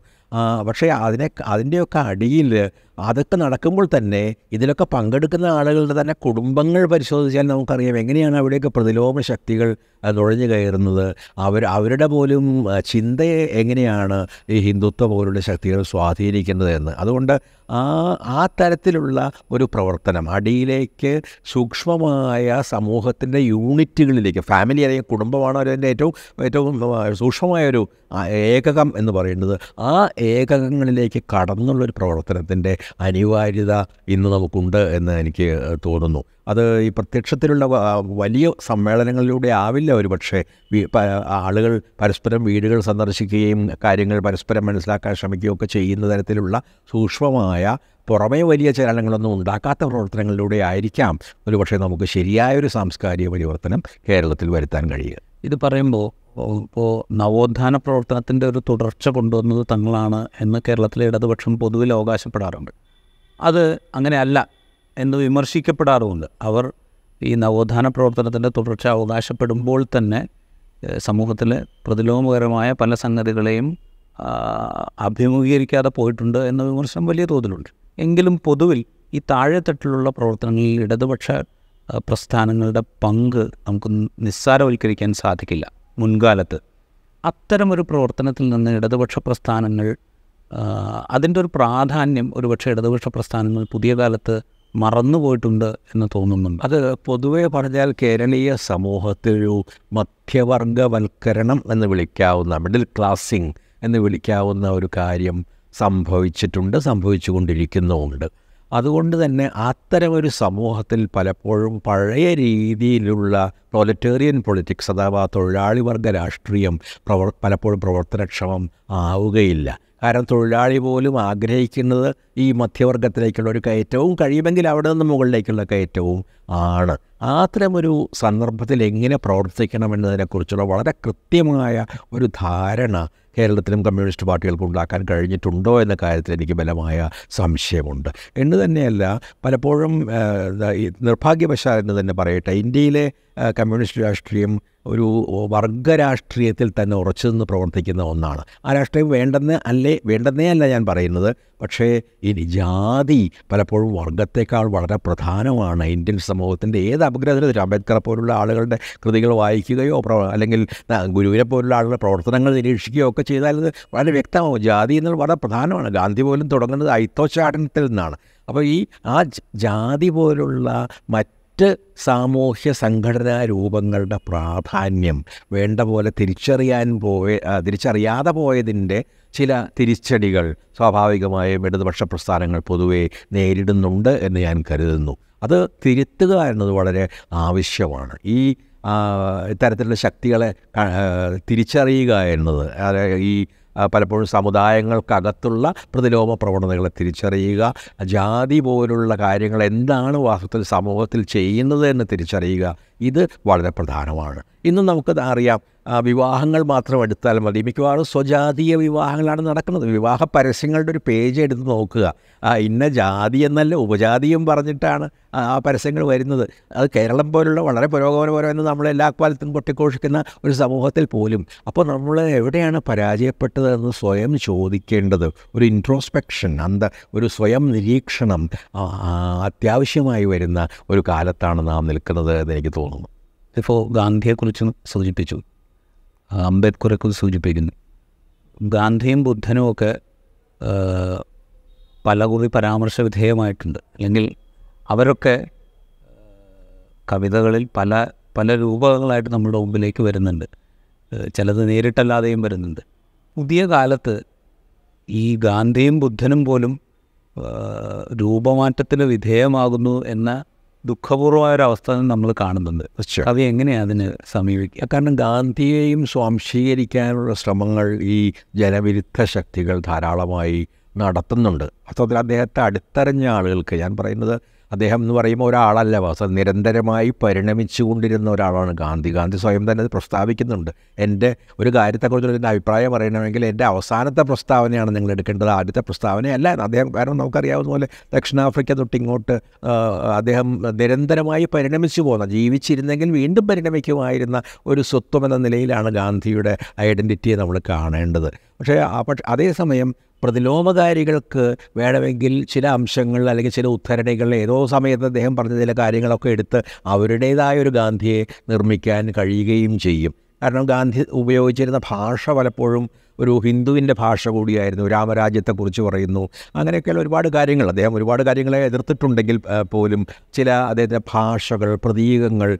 അദ്ദേഹം ഉപയോഗിച്ച വാക്കുകളൊക്കെ എടുത്തുകൊണ്ട് വേണമെങ്കിൽ ഒരു ഹിന്ദു ഗാന്ധിയെ സൃഷ്ടിക്കാൻ കഴിയും. ആ ഗാന്ധിയിൽ ശരിയായ ഗാന്ധിയുടെ ഒരുപാട് അംശങ്ങൾ വിട്ടുപോയിട്ടുണ്ടാകുമെങ്കിൽ പോലും. അപ്പോൾ അങ്ങനെ ഒന്നും സംഭവിക്കുന്നുണ്ട്. അതുപോലെ ബുദ്ധൻ അംബേദ്കർ അവസാന കാലത്ത് എഴുതിയ പുസ്തകങ്ങൾ രണ്ടും ബുദ്ധമതത്തെക്കുറിച്ച്. എന്തുകൊണ്ട് ബുദ്ധമതം മറ്റ് ഹിന്ദു ഹിന്ദുമതം പോലുള്ള മതങ്ങൾക്ക് മുകളിൽ നിൽക്കുന്നു? അത് സമത്വത്തിന് വേണ്ടി നിലകൊള്ളുന്നു. ലിംഗവ്യത്യാസങ്ങളും ജാതി വ്യത്യാസങ്ങളും ഇല്ലാത്ത മനുഷ്യരെക്കുറിച്ചുള്ളൊരു സങ്കല്പം അത് പുലർത്തുന്നു. അതുകൊണ്ടാണ് അദ്ദേഹം തന്റെ അനുയായികളെ ബുദ്ധമതത്തിൽ ചേരാൻ ക്ഷണിച്ചത്. എന്നാൽ ഈ ബുദ്ധമതവും തന്നെ നമുക്കറിയാവുന്നതുപോലെ പിന്നീട് ഹീനയാനവും മഹായാനവും ഒക്കെയായി തിരിയുകയും ബുദ്ധമതത്തിൽ തന്നെ ഒരു ഒരു ഒരു ചെറിയ ജാതി വ്യത്യാസം പോലുള്ള ഒരു ശ്രേണി വ്യത്യാസം ഉരുത്തിരിയുകയും ചെയ്തു. അഹിംസ തത്വം കേന്ദ്രമായിരിക്കുന്ന ബുദ്ധമതത്തിൽപ്പെട്ട ആളുകൾ പോലും ഹിംസയിലേർപ്പെട്ട കഥകളും സമീപകാലത്തായിട്ട് നമുക്ക് അറിയാവുന്നതാണ്. അപ്പോൾ ഈ ബുദ്ധനും ഗാന്ധിയും ഒക്കെ പ്രധാന പ്രശ്നം നമ്മൾ അവരെ എങ്ങനെ വായിക്കുന്നു? അവരുടെ പ്രവർത്തനങ്ങളെ എങ്ങനെ കാണുന്നു? എന്തിനു വേണ്ടി അവരെ ഉപയോഗിക്കുന്നു എന്നതാണ്. അപ്പോൾ കാരണം ഒരാളും പറയുന്നില്ല ഇങ്ങനെ മാത്രമേ എന്നെ ഉപയോഗിക്കാവൂ ഇങ്ങനെ മാത്രമേ എന്നെ വായിക്കാവൂ എന്ന്. അപ്പോൾ നമ്മളെങ്ങനെ വായിക്കുന്നു? നമ്മളെങ്ങനെ അവരെ മനസ്സിലാക്കുന്നു? എന്നത് വളരെ പ്രധാനപ്പെട്ട ഒരു കാര്യമാണ്. അപ്പോൾ സ്വന്തം ഇമേജിൽ സ്വന്തം ബിംബത്തിൽ നിർമ്മിച്ചെടുത്ത ഒരു ഗാന്ധിയെയും ഒരു ബുദ്ധനെയും കുറിച്ചാണ് പലപ്പോഴും ഹിന്ദുത്വ ശക്തികൾ സംസാരിക്കുന്നത്. ശരിയായ അല്ലെങ്കിൽ നാം മനസ്സിലാക്കേണ്ട രീതിയിലുള്ള ഒരു ഗാന്ധിയെയും ബുദ്ധനെയും കുറിച്ചല്ല.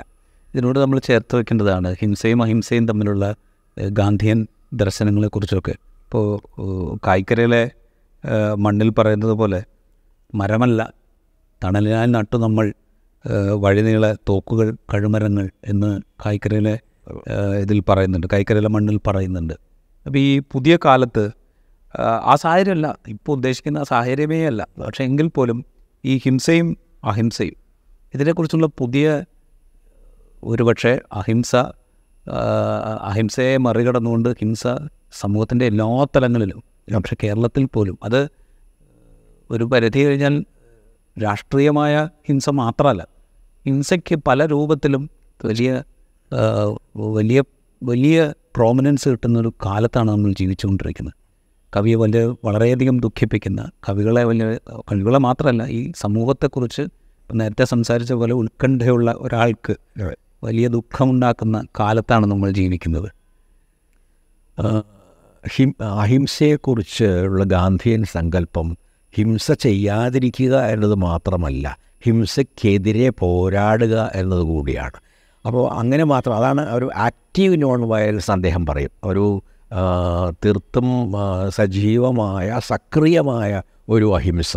അപ്പോൾ ആ തരത്തിലുള്ളൊരു അഹിംസയാണ് ഒരുപക്ഷെ നാം വളർത്തിയെടുക്കുന്നത്. ഹിംസയ്ക്കെതിരായ ഒരു നിലപാട് എടുത്തുകൊണ്ട് അത് വളർത്തിയെടുക്കാൻ കഴിയും. ഹിംസയ്ക്കെതിരെ എന്ന് പറയുമ്പോൾ താങ്കൾ സൂചിപ്പിച്ചതുപോലെ തന്നെ അത് വളരെ പ്രത്യക്ഷമായ ആളുകളെ കൊല്ലുന്നത് മാത്രമല്ല ഹിംസ. പല രീതിയിൽ അടിച്ചമർത്തുന്നത് ഈ ശ്രേണീവൽകൃതമായ ഒരു സമൂഹത്തിലെ കുറേ ആളുകളെ താഴേക്ക് തള്ളിയിടുന്നത് സ്വാർത്ഥത്തിന് വേണ്ടി മറ്റനേകം ആളുകളെ അല്ലെങ്കിൽ അവരുടെ അവരുടെ ജോലിയെയോ അവരുടെ ജീവിതത്തെയോ ബലി കൊടുക്കുന്നത് ഇങ്ങനെ പല രീതികളിലാണ്. നമുക്ക് പ്രണയം മുതൽ രാഷ്ട്രീയം വരെ എവിടെ പരിശോധിച്ചാലും നാം നിരന്തരമായി കണ്ടുകൊണ്ടിരിക്കുന്നത് ഈ ഹിംസയുടെ പല രീതികളിലുള്ള വിളയാട്ടങ്ങളാണ്. ആസിഡ് മുഖത്തൊഴിച്ച് തന്നെ ഇഷ്ടമല്ല എന്ന് പറഞ്ഞതുകൊണ്ട് അല്ലെങ്കിൽ വിവാഹം കഴിക്കാൻ തയ്യാറില്ല എന്ന് പറഞ്ഞതുകൊണ്ട് ഒരു യുവതിയെ അല്ലെങ്കിൽ ഒരു പെൺകുട്ടിയെ കൊല്ലാൻ കഴിയുന്ന ആളുകളുടെ എണ്ണം കൂടി വരുന്ന ഒരു കാലം. അപ്പോൾ അവിടെ മുതൽ ഇങ്ങോട്ട് രാഷ്ട്രീയം വരെയുള്ള രംഗങ്ങളിൽ ഹിംസയുടെ സ്വാധീനം വളരെ വർദ്ധിച്ചിട്ടുണ്ട്. അതുകൊണ്ടാണ് ഗാന്ധി പറഞ്ഞ രീതിയിലുള്ള ഹിംസയ്ക്കെതിരെ ചെറുത്തു നിൽക്കുന്ന ഒരു അഹിംസാവാദം വളരെ പ്രധാനമാകുന്നത് നമ്മുടെ സമൂഹത്തിൽ. പറയാൻ കൊള്ളാത്ത അസുഖം പട്ടിൽ പതിഞ്ഞ് സൂ പൊതിഞ്ഞ് സൂക്ഷിച്ച പന്തലാലുക്കൽ ഭഗവതി എന്ന് മുമ്പ് എഴുതിയിട്ടുണ്ട്. പുതിയൊരു കാലത്ത് ഇങ്ങനെയൊക്കെ എഴുതുക എന്ന് പറയുന്നത് കവികൾക്ക് അത്ര എളുപ്പത്തിൽ സാധ്യമാകുന്നൊരു കാര്യമാണ്. അങ്ങനത്തെ ഒരു അന്തരീക്ഷം കേരളത്തിലും പതുക്കെ വന്നുകൊണ്ടിരിക്കുന്നു. വളരെ പ്രയാസമാണ്. വാസ്തവത്തിൽ ഞാൻ പലപ്പോഴും ആലോചിച്ചിട്ടുണ്ട്. ഇപ്പോൾ ഭഗവതിയുടെ ബിംബത്തിൽ തുപ്പുന്ന P J P J Antony Nirmalyam ഇന്ന് തിയേറ്ററുകൾ തീവയ്ക്കപ്പെടുമായിരുന്നു അത്തരത്തിലൊന്നുണ്ടായിരുന്നേ. എന്തിന് അരവിന്ദന്റെ കാഞ്ചനസീതയെ പോലും അതിൽ രാമൻ അങ്ങനെ മുഖത്ത് വസൂരിക്കലകളൊക്കെയുള്ള ഒരു ആദിവാസിയായ രാമനാണ്. അത്തരമൊരു രാമനെ അവതരിപ്പിക്കാൻ ഇന്ന് അരവിന്ദൻ പോലും ധൈര്യപ്പെടുമായിരുന്നോ? അല്ലെങ്കിൽ മറ്റേ നിർമാല്യത്തിലേതുപോലുള്ള ഒരു വെളിച്ചപ്പാടിനെ അവതരിപ്പിക്കാൻ എം ടിയെ പോലൊരാൾ തയ്യാറാകുമായിരുന്നോ എന്ന ചോദ്യം വളരെ പ്രസക്തമാണ്. കാരണം കുറേ മുമ്പ് തന്നെ കേരളത്തിൽ ഭഗവാൻ കാലുമാറുന്നു എന്നുള്ള നാടകത്തിനൊക്കെ എതിരായിട്ട് എനിക്കൊക്കെ ഓർമ്മയുള്ള കാര്യങ്ങളാണത്. എതിരായിട്ട് വലിയ രാഷ്ട്രീയ സ്വയംസേവക സംഘത്തിന്റെ ആളുകൾ അക്രമം നടത്തുകയുണ്ടായിരുന്നു. ഭഗവാനെ അധിക്ഷേപിക്കുകയാണെന്ന് പറഞ്ഞിട്ടുള്ള അപ്പോൾ അങ്ങനെയുള്ള ഒരു സാധ്യതകൾ സ്വ ആത്മാവിഷ്കാരത്തിന് സ്വതന്ത്രമായ ആത്മാവിഷ്കാരത്തിന്റെ സാധ്യതകൾ വെല്ലുവിളിക്കപ്പെട്ടുകൊണ്ടിരിക്കുന്ന ഒരു കാലത്താണ് നാം. അത് കൊലപാതകങ്ങളിൽ വരെ ചെന്നെത്തിയ കഥകൾ നമുക്കറിയാം. കാൽബുർഗി എന്റെ വളരെ അടുത്ത മൂത്തൊരു സുഹൃത്തായിരുന്നു സഹോദരനെ പോലെയായിരുന്നു അദ്ദേഹം. അദ്ദേഹം ആകെ പറഞ്ഞത് ഈ ബസവയുടെ പിൻഗാമികൾ ഹിന്ദുക്കളല്ല അല്ല എന്ന് കാരണം. ആ അതായത് ഇന്നിപ്പോൾ അതായത് ശ്രീനാരായണന്റെ പിൻഗാമികൾ ഹിന്ദുക്കളല്ല എന്ന് പറഞ്ഞാൽ കേരളത്തിൽ എന്ത് സംഭവിക്കുന്ന ആലോചിച്ച് നോക്കിയാൽ മതി. കാരണം ആത്യന്തികമായി ജാതിയെയും മതത്തെയും ഒക്കെ അതിനൊക്കെ അതീതമായിട്ടാണ് ഗുരുവിന്റെ അവസാന ഘട്ടത്തിൽ നമുക്ക് ജാതിയില്ല നമുക്ക് മതമില്ല എന്ന് പറയുന്ന ഒരു ഗുരുവുണ്ട്. അപ്പോൾ അതുപോലെ തന്നെയാണ് അത് തന്നെയാണ് ബസവ കർണാടക സമുദായത്തിൽ ചെയ്തത്. ഇത് എനിക്ക് എനിക്ക് ജാതിയില്ല. എല്ലാ ജാതിയിലുള്ള ആളുകൾക്കും സ്വാഗതം ഉണ്ടായിരുന്നു അദ്ദേഹത്തിന്റെ ആശ്രമത്തിൽ. അതിന്റെ കവിതകളിലൂടെ കടന്നു പോകുമ്പോൾ അത് അടുത്ത കാലത്ത് ഞാൻ പരിഭാഷ ചെയ്തിട്ടുണ്ട്. നമുക്കത് വളരെ വ്യക്തമാവുകയും ചെയ്യും. അപ്പോൾ അതുകൊണ്ട് ആ, തരത്തിലുള്ള ആളുകൾക്ക് പോലും ആത്മീയത ചെറു ഒരു ചെറുത്തുനിൽപ്പിന്റെ ആത്മീയത പോലും അസാധ്യമാകുന്ന രീതിയിൽ ആത്മീയത പൂർണമായും ചോർത്തിക്കളഞ്ഞ ഒരുതരം മതവിശ്വാസമാണ് ഈ ഹിന്ദുത്വവാദികളും മറ്റും പ്രചരിപ്പിക്കാൻ നിരന്തരമായി ശ്രമിക്കുന്നത്. ആത്മീയത ചോർത്തിക്കളയപ്പെട്ട മതമാണ് വർഗീയത എന്ന് ഞാൻ പലപ്പോഴും പറയാറുണ്ട്. എന്താണ് ഇത് രണ്ടും തമ്മിലുള്ള വ്യത്യാസം? മതവിശ്വാസം വർഗീയതയല്ല. ഒരുപാട് ഇന്ത്യയിലെ ഭൂരിപക്ഷം മഹാഭൂരിപക്ഷവും ഏതെങ്കിലും മതത്തിൽ വിശ്വസിക്കുന്നവരാണ്. അത് വർഗീയതയായി മാറുന്നത് അതിന്റെ ആത്മീയമായ അംശം അല്ലെങ്കിൽ എത്തിക്കലായ നൈതികമായ അംശം ചോർന്നു പോകുമ്പോഴാണ്. മൂല്യങ്ങൾ ഇല്ലാതാകുമ്പോഴാണ്. ആ തരത്തിലുള്ളൊരു മൂല്യനഷ്ടം സംഭവിച്ച മതം ആണ് പലപ്പോഴും നാം ഇന്ന് ഇന്ത്യയിൽ പ്രവർത്തിക്കുന്നതായി കാണുന്നത്. അതുകൊണ്ട് തന്നെ ഈ മൂല്യങ്ങളെ തിരിച്ചു പിടിക്കുക എന്നത് നീതിബോധത്തെ തിരിച്ചു പിടിക്കുക എന്നത് എല്ലാ കക്ഷി രാഷ്ട്രീയത്തിനൊക്കെ അതീതമായി തന്നെ അത്തരം അത്തരമൊരു ലക്ഷ്യം എഴുത്തുകാർക്കും കലാകാരന്മാർക്കും ഒക്കെ ഉണ്ടാകേണ്ട ഒരു കാലമാണ് ഇത്. അതിന് സ്വാഭാവികമായിട്ടും നിർഭയത്വം അനിവാര്യമായ ഒരു ഗുണമാണ്. എന്നെ കൊന്നാലും ശരി ഞാൻ സത്യം വിളിച്ചു പറഞ്ഞുകൊണ്ടിരിക്കും എന്നുള്ള നിർഭയത്വം വളരെ അനിവാര്യമാണ്. ഞാനൊന്നും ഒരു വലിയ അഹങ്കാരത്തോട് പറയുകയല്ല. ഞാൻ വളരെ വളരെ പണ്ടേ പ്രത്യേക ഡൽഹിയിൽ ജീവിക്കുന്ന കാലത്ത് പ്രത്യേകിച്ചും ഈ ഈ നിരന്തരമായിട്ട് ഇവരെ എതിർത്ത് സംസാരിക്കുകയും എഴുതുകയും കർഷക സമരത്തെ അഭിസംബോധന ചെയ്യുകയും ഒക്കെ ചെയ്ത ഒരാളാണ്. അപ്പോൾ അപ്പോഴൊക്കെ മരണത്തിന്റെ സാധ്യത എനിക്കറിയാമായിരുന്നു. അത് പക്ഷേ അതുകൊണ്ട് ഞാൻ മിണ്ടാതിരിക്കുന്നില്ല. അത് അത് കൂടുതൽ മോശമായൊരു മരണമാണ്. കാരണം അതൊരു ആത്മാവിന്റെ തന്നെ മരണമാണ്. ശരീരത്തിന്റെ മരണം സാരമില്ല. നമുക്ക് എന്തെങ്കിലും ഒരു ദിവസം നേരിടേണ്ട ഒരു കാര്യമാണ്. പക്ഷെ ആത്മാവിന്റെ മരണം ജീവിച്ചിരിക്കെ തന്നെ ആത്മാവ് മരിച്ചു പോകുക എന്നത് വളരെ ദുഃഖകരമായ ഒരു സംഗതിയാണ്. അപ്പോൾ അതുകൊണ്ട് ഈ ഈ ആത്മാവിന്റെ ജീവിതത്തെ അന്തർജീവിതത്തിന്റെ ശുദ്ധിയെ സൂക്ഷിക്കുക എന്നുള്ളത് വളരെ പ്രധാനമാണ്. എഴുത്തുകാരെയും കലാകാരന്മാരെയും സംബന്ധിച്ചായാലും ശരി സാധാരണ മനുഷ്യരെ സംബന്ധിച്ചായാലും ശരി. ഇപ്പോൾ ബസവണ്ണയുടെയും കലബുർഗയുടെയും കാര്യം പറഞ്ഞതുകൊണ്ട് ഈ ബസവണ്ണയുടെ ചിന്താരീതി അദ്ദേഹത്തിന്റെ സമൂഹത്തെക്കുറിച്ചുള്ള കാഴ്ചപ്പാട് ഇതൊക്കെ അദ്ദേഹത്തിന്റെ കൃതികൾ അദ്ദേഹത്തിന്റെ ആത്മീയമായ കാഴ്ചപ്പാടുകൾ ഇതൊക്കെ പുറം ലോകത്തെ അറിയിച്ച പ്രധാനപ്പെട്ട വ്യക്തികളിൽ ഒരാൾ എന്ന് പറയുന്നത് കലബുർഗിയായിരുന്നു ഇതേ വിഭാഗത്തെ രാഷ്ട്രീയമായി ഉപയോഗിച്ചുകൊണ്ടാണ് ബി ജെ പി അവിടെ അവരുടെ സ്വാധീനം ഉറപ്പിക്കുന്നത്. എന്നിട്ടും അവർ തന്നെ സംഘപരിവാരം തന്നെ കലബുർഗിയെ കൊല കൊല ചെയ്യുകയും ചെയ്യുന്നത് നമ്മളുടെ ഒരു സമകാലീന ഇന്ത്യയിലെ ഒരു പരിച്ഛേദം കലബുർഗിയുടെ വധത്തിൽ നമ്മൾ കാണേണ്ടി വരുന്നത് നിശ്ചയമായും. അതൊരു വളരെ പ്രതീകാത്മകമായ ഒരു കാര്യമാണ്. ഈ തരത്തിൽ ആശയങ്ങൾ സൃഷ്ടിച്ച ആളുകളെ ഇല്ലാതാക്കുകയും അപ്പോൾ അത് ചെയ്യുന്നത് അവരുടെ ആശയങ്ങളെ ദുരുപയോഗം ചെയ്യാൻ അത് കൂടുതൽ സൗകര്യമാണ്. കാൽപുർക്ക് ജീവിച്ചിരിക്കുന്നിടത്തോളം കാലം അവർക്ക് ബസവയുടെ ആശയങ്ങളെ സ്വന്തം ആശയങ്ങളായ എന്ന രീതിയിൽ പ്രചരിപ്പിക്കാൻ കഴിയുകയില്ല. അതുകൊണ്ട് ബസവയുടെ ആശയങ്ങൾ മാറ്റിയെടുക്കണമെങ്കിൽ അതിനെ യഥാർത്ഥമായി അറിയുന്ന ആൾ ഇല്ലാതാകണം. ഇത് നിരന്തരമായിട്ടുണ്ടാകും അതുകൊണ്ടിപ്പോൾ ഗാന്ധി ഇല്ലാതായാലേ ഗാന്ധിയുടെ അവിടെയും ഇവിടെയും നിന്നുള്ള ചില അംശങ്ങളോ വാക്കുകളോ പ്രതീകങ്ങളോ ഒക്കെ പെറുക്കിയെടുത്ത് തങ്ങളുടെ കാര്യങ്ങൾക്ക് വേണ്ടി ഉപയോഗിക്കാൻ കഴിയും ഒരു ഗാന്ധിയെ പുനർനിർമ്മിക്കാൻ. മറ്റൊരു അതെ സ്വന്തം ഞാൻ നേരത്തെ പറഞ്ഞ പോലെ ബൈബിളിൽ പറയുന്നുണ്ട് ദൈവം സ്വന്തം ഇമേജിലാണ് മനുഷ്യനെ സൃഷ്ടിച്ചതെന്ന്. അതുപോലെ ഈ ഹിന്ദുത്വവാദികൾ ചെയ്യുന്നത് സ്വന്തം ഇമേജിലുള്ളൊരു ഗാന്ധിയെയും ശ്രീനാരായണനെയും മറ്റ് അനേകം ആളുകളെയും പട്ടേലിനെയും ആർ എസ് എസിനെ നിരോധിച്ച പട്ടേലിന്റെയാണ് ഏറ്റവും വലിയ ഇന്ത്യയിലെ പ്രതിമ ഇപ്പോൾ. അപ്പോൾ എല്ലാവരെയും ആ രീതിയിൽ ഉപയോഗിക്കാനുള്ള ഒരു പരിശ്രമമാണ് അവർ നടത്തുന്നത്. അപ്പോൾ അതിന് അവർ ജീവിച്ചിരിക്കുന്ന ഒരു തടസ്സമാണ്. അവർ അല്ലെങ്കിൽ ശരിയായ അവരെക്കുറിച്ചുള്ള ഓർമ്മ പോലും ജീവിച്ചിരിക്കുന്ന തടസ്സമാണ്. അതുകൊണ്ട് അവർക്ക് ചരിത്രം തിരുത്തിയേ തീരൂ മിത്ത് തിരുത്തിയേ തീരൂ ഗാന്ധിയെക്കുറിച്ച് ആളുകൾ ശരിക്കും മനസ്സിലാക്കാതിരുന്നേ തീരൂ. ഗാന്ധിയെക്കുറിച്ച് മാത്രമല്ല മൗലാന അബുൽ കലാം ആസാദിനെക്കുറിച്ചായാലും ശരി നമ്മുടെ യഥാർത്ഥ സ്വാതന്ത്ര്യ സമരത്തിന്റെ ചരിത്രമായാലും ശരി ഇതൊന്നും മനസ്സിലാക്കാതിരുന്നാൽ മാത്രമേ അവർക്ക് സവർക്കറെ വീര സവർക്കറാക്കാനും ഗോൾവാർക്കറുടെ ആശയങ്ങളാണ് ഇന്ത്യയെ മോചിപ്പിക്കാൻ പോകുന്ന ആശയങ്ങൾ എന്നൊക്കെ പ്രചരിപ്പിക്കാനും കഴിയുകയുള്ളൂ. അപ്പോൾ അതുകൊണ്ട് അവരുടെ ഒരു ആവശ്യം തന്നെയായിരുന്നു ഈ തരത്തിൽ ഉള്ള ആത്മീയ വിമോചനത്തിന്റെ വക്താക്കളെ ഇല്ലാ ഭൗതികമായോ വേറെ രീതികളിലോ ഇല്ലാതാക്കുക എന്നത്. അതിന്റെ ഒരു നല്ല പ്രതീകമാണ് വാസ്തവത്തിൽ കലബുർഗിയും അദ്ദേഹത്തിന്റെ കൊലപാതകം. ഇത് പറയുമ്പോൾ ഈ മഹാബലി അവശിഷ്ടങ്ങൾക്കിടയിലൂടെ നടക്കുമ്പോൾ എന്ന കവിതയുടെ പേരുണ്ട്. ഗാന്ധിജി അവശിഷ്ടങ്ങളിലൂടെ നടക്കുമ്പോൾ എന്ന് പുതിയതായിട്ട് കവിത എഴുതേണ്ടി വരും. നിശ്ചയമായി വാസ്തവത്തിൽ അത് തന്നെയാണ് ഇന്ന് ഇന്ത്യയുടെ തകർന്നു പോയ ഇന്ത്യയുടെ അവശിഷ്ടങ്ങളിലൂടെയാണ് ഇന്ന് ഗാന്ധി നടക്കുകയാണെങ്കിൽ നടക്കുന്നുണ്ടാവുക. താൻ സൃഷ്ടിച്ചത് മുഴുവൻ ഇല്ലാതായല്ലോ എന്ന ഭീമമായ സങ്കടത്തോടു കൂടിയായിരിക്കും അദ്ദേഹം നടത്തുക.